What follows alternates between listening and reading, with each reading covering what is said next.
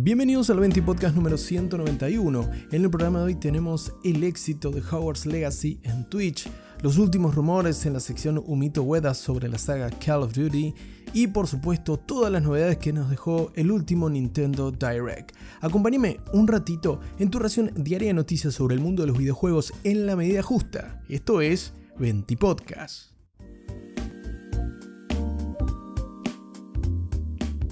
Comenzamos este 20 podcast hablando del humito rico. En este caso le toca el turno a Call of Duty, que parece que va a tener un gran lanzamiento este año, cuando se esperaba que descanse un poquitito la franquicia o que tuviese una expansión a un DLC para el último juego de la franquicia, el Modern Warfare 2. Parece que vamos a tener un lanzamiento a todas luces, un nuevo AAA de Call of Duty para este 2023, o al menos eso es lo que indican diferentes fuentes como Insider Gaming o el propio Jason Schreier de Bloomberg. Y es que sí, en medio de la batalla que tiene Microsoft eh, con la adquisición de Activision Blizzard con las diferentes eh, entidades reguladoras oficiales, parecía indicar entre otras cosas que el plan de Call of Duty era sobrevivir con contenido adicional para Modern Warfare 2, el último lanzamiento grande de la franquicia. No obstante, ahora el humito se levanta sobre la franquicia y parece que vamos a tener un nuevo Call of Duty para finales de este año en su ventana de lanzamiento habitual, es decir, octubre de 2023, según lo que indican los rumores. Según los trascendidos, este nuevo Call of Duty estaría íntimamente vinculado con la saga Modern Warfare y sería desarrollado por Sledgehammer Games, uno de los tres estudios principales que se encargan de la saga Call of Duty para Activision. Además, según estos rumores también, todo indicaría que ya tenemos definidas las fechas para las betas de este juego. Parece ser que está muy avanzado, claro, si sale este año debería estar súper avanzado y que tendríamos dos periodos de betas, los primeros exclusivos, o mejor dicho, el primero en la semana del 6 al 10 de octubre de este año para PlayStation 5 y PlayStation 4 y una segunda semana del 12 al 16 de octubre para Xbox, PlayStation por supuesto, Xbox y PC. El lanzamiento del Early Access de la campaña estaría estipulado para los primeros días de noviembre, el 2 más precisamente, y el lanzamiento completo del juego sería el 10 de noviembre, siendo la ventana de octubre-noviembre la ventana previa a la campaña navideña que normalmente Call of Duty ha tenido en los últimos años. Por supuesto, este nuevo AAA de la franquicia más rentable del mundo de los videojuegos sería para consolas de actual generación, de anterior generación sería cross-gen, porque Xbox One y PlayStation 4 también tendrían el estreno de este nuevo Call of Duty y por supuesto llegaría a través de PC. Como siempre, esperemos que se disupe el humo, esperemos a ver si tiene Activision algo que decir, además de todo lo que tienen que responderle a los reguladores por parte de Microsoft y compañía, y veremos si se confirma este lanzamiento de un nuevo Carlos Duque, como le decimos por acá, para este año.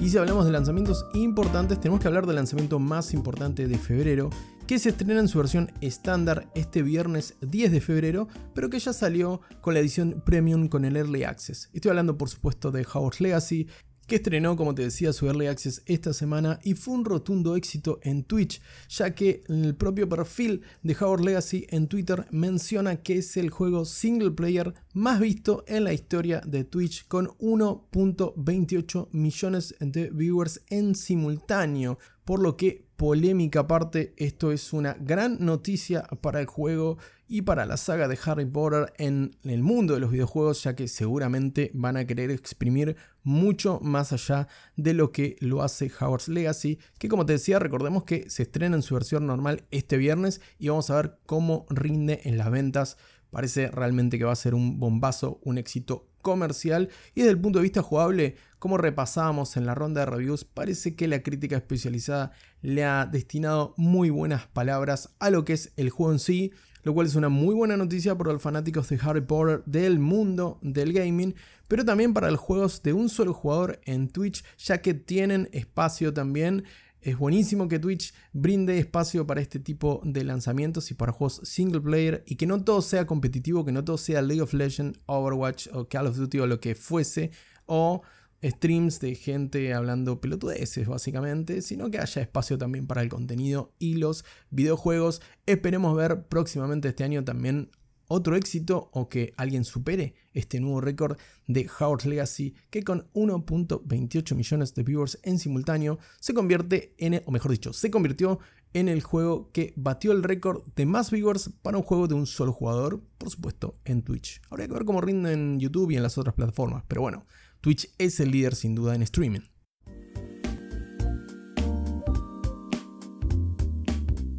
A continuación, y como última noticia de este 20 podcast, por supuesto, no podemos dejar de mencionar las novedades del último Nintendo Direct. Quizás estuviste chusmeando algo, quizás lo estuviste viendo, pero vamos a plantear el desafío de en menos de 5 minutos poder repasar todos los lanzamientos o todos los anuncios que Nintendo anunció, valga la redundancia, en un evento de 40 minutos en el que tuvimos muchas novedades. Sin más dilación, Vamos para allá, así podemos repasar todo lo que fue el Nintendo Direct y este podcast nos extiende a una hora y media.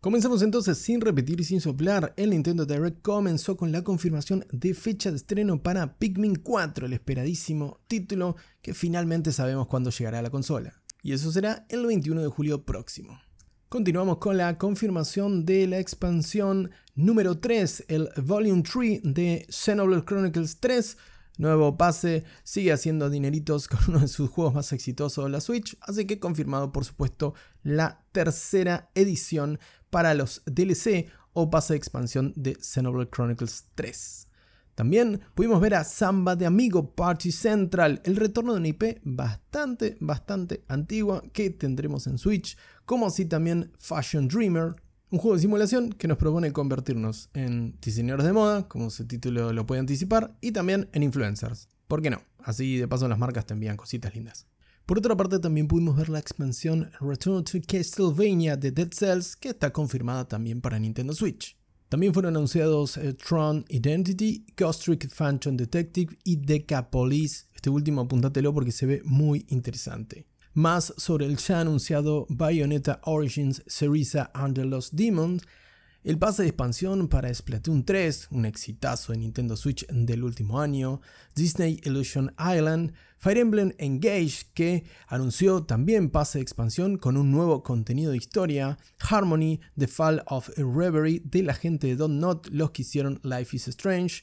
el esperadísimo estreno de este mes, 24 de febrero, Octopath Traveler, que además confirmó demo de casi 3 horas de duración, que si te descargas la demo gratuita que ya está disponible en la store de Nintendo, la jugás y después podés transferir el progreso al juego final cuando lo tengas en tus manos, o bueno, lo compres digital en tu consola. También fue anunciado We Love Katamari Reroll Royal Reverie, sí, todo así se llama. Sea of Stars, un juego pixel art que es hermoso, que en el 20 Podcast lo vengo esperando hace mucho y que llegará en agosto a Nintendo Switch y a consolas y PC también, y ya tiene demo disponible en la store de Nintendo. También fueron anunciados Omega Strikers, Etran Odyssey Origins Collection, si sos fan del JRPG también apúntatelo. Se confirma el lanzamiento de Advance Wars 1 Plus 2 Reboot Camp, los relanzamientos de los Advance Wars 1 y 2.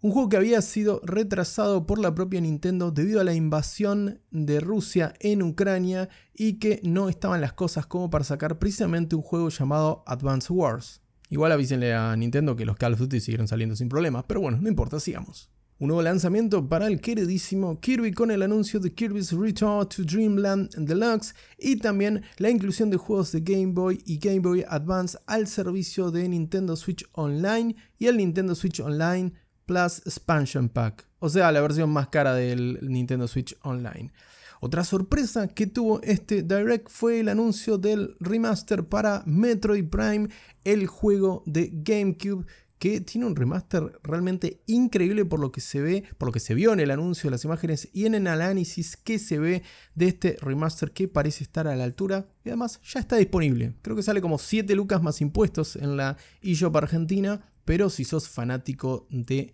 Metroid, creo que no te puedes perder este juego. También se ha anunciado Master Detective Archives Raincow, el regreso de Batten Kaitos 1 y 2 con sus remaster HD, La Granjita, otro juego de simulación agrícola que no puede faltar en Switch, hay 800.000, pero uno más llamado Fantasy Life, firmado por la gente de Level 5, que también anunció el regreso del Professor Layton con Professor Layton and the New World of Steam. También Mario Kart 8 sigue facturando la versión deluxe, por supuesto, de Nintendo Switch, con una nueva oleada, con la Wave 4 de nuevos contenidos, nuevos, eh, nuevos escenarios y nuevos personajes. También se anunció que llegarán nuevos juegos a lo largo del año y antes de finalizar este evento, como te digo, de más o menos 40 minutos con más de 30 anuncios, se mostraron 20 segundos de The Legend of Zelda Tears of the Kingdom que llega en poquitos meses más muy poquito gameplay, creo que no hay mucho más que destripar de Zelda Tears of the Kingdom. A mí lo personal no me dejó ni siquiera sentarme a merendar, a ver el trailer, que fueron 20 segundos, aparece Link, le dicen que tiene que derrotar a Ganondorf de vuelta, empieza a tirarse como si fuera uno de los Jackas tirándose en bungee jumping y vemos un poco más de los escenarios y del combate. ¿Querés ver más todavía de Tears of the Kingdom? Dejé como 20 imágenes en alta resolución en mi Twitter personal en arroba Así que esto ha sido todo de lo que fue el último Nintendo Direct. Déjame tu opinión, déjame tus sensaciones en arroba sobre si el evento te generó hype, te gustó o si te pareció flojito. Ahora sí, finalizamos un nuevo 20 podcast, el número 191 de la quinta temporada. Si te gustó el episodio de hoy, no te olvides de compartir este contenido que me ayudas un montón a hacer crecer este humilde proyecto. Nuevamente, muchas gracias por estar del otro lado, te mando un gran abrazo y que tengas una muy bonita tarde.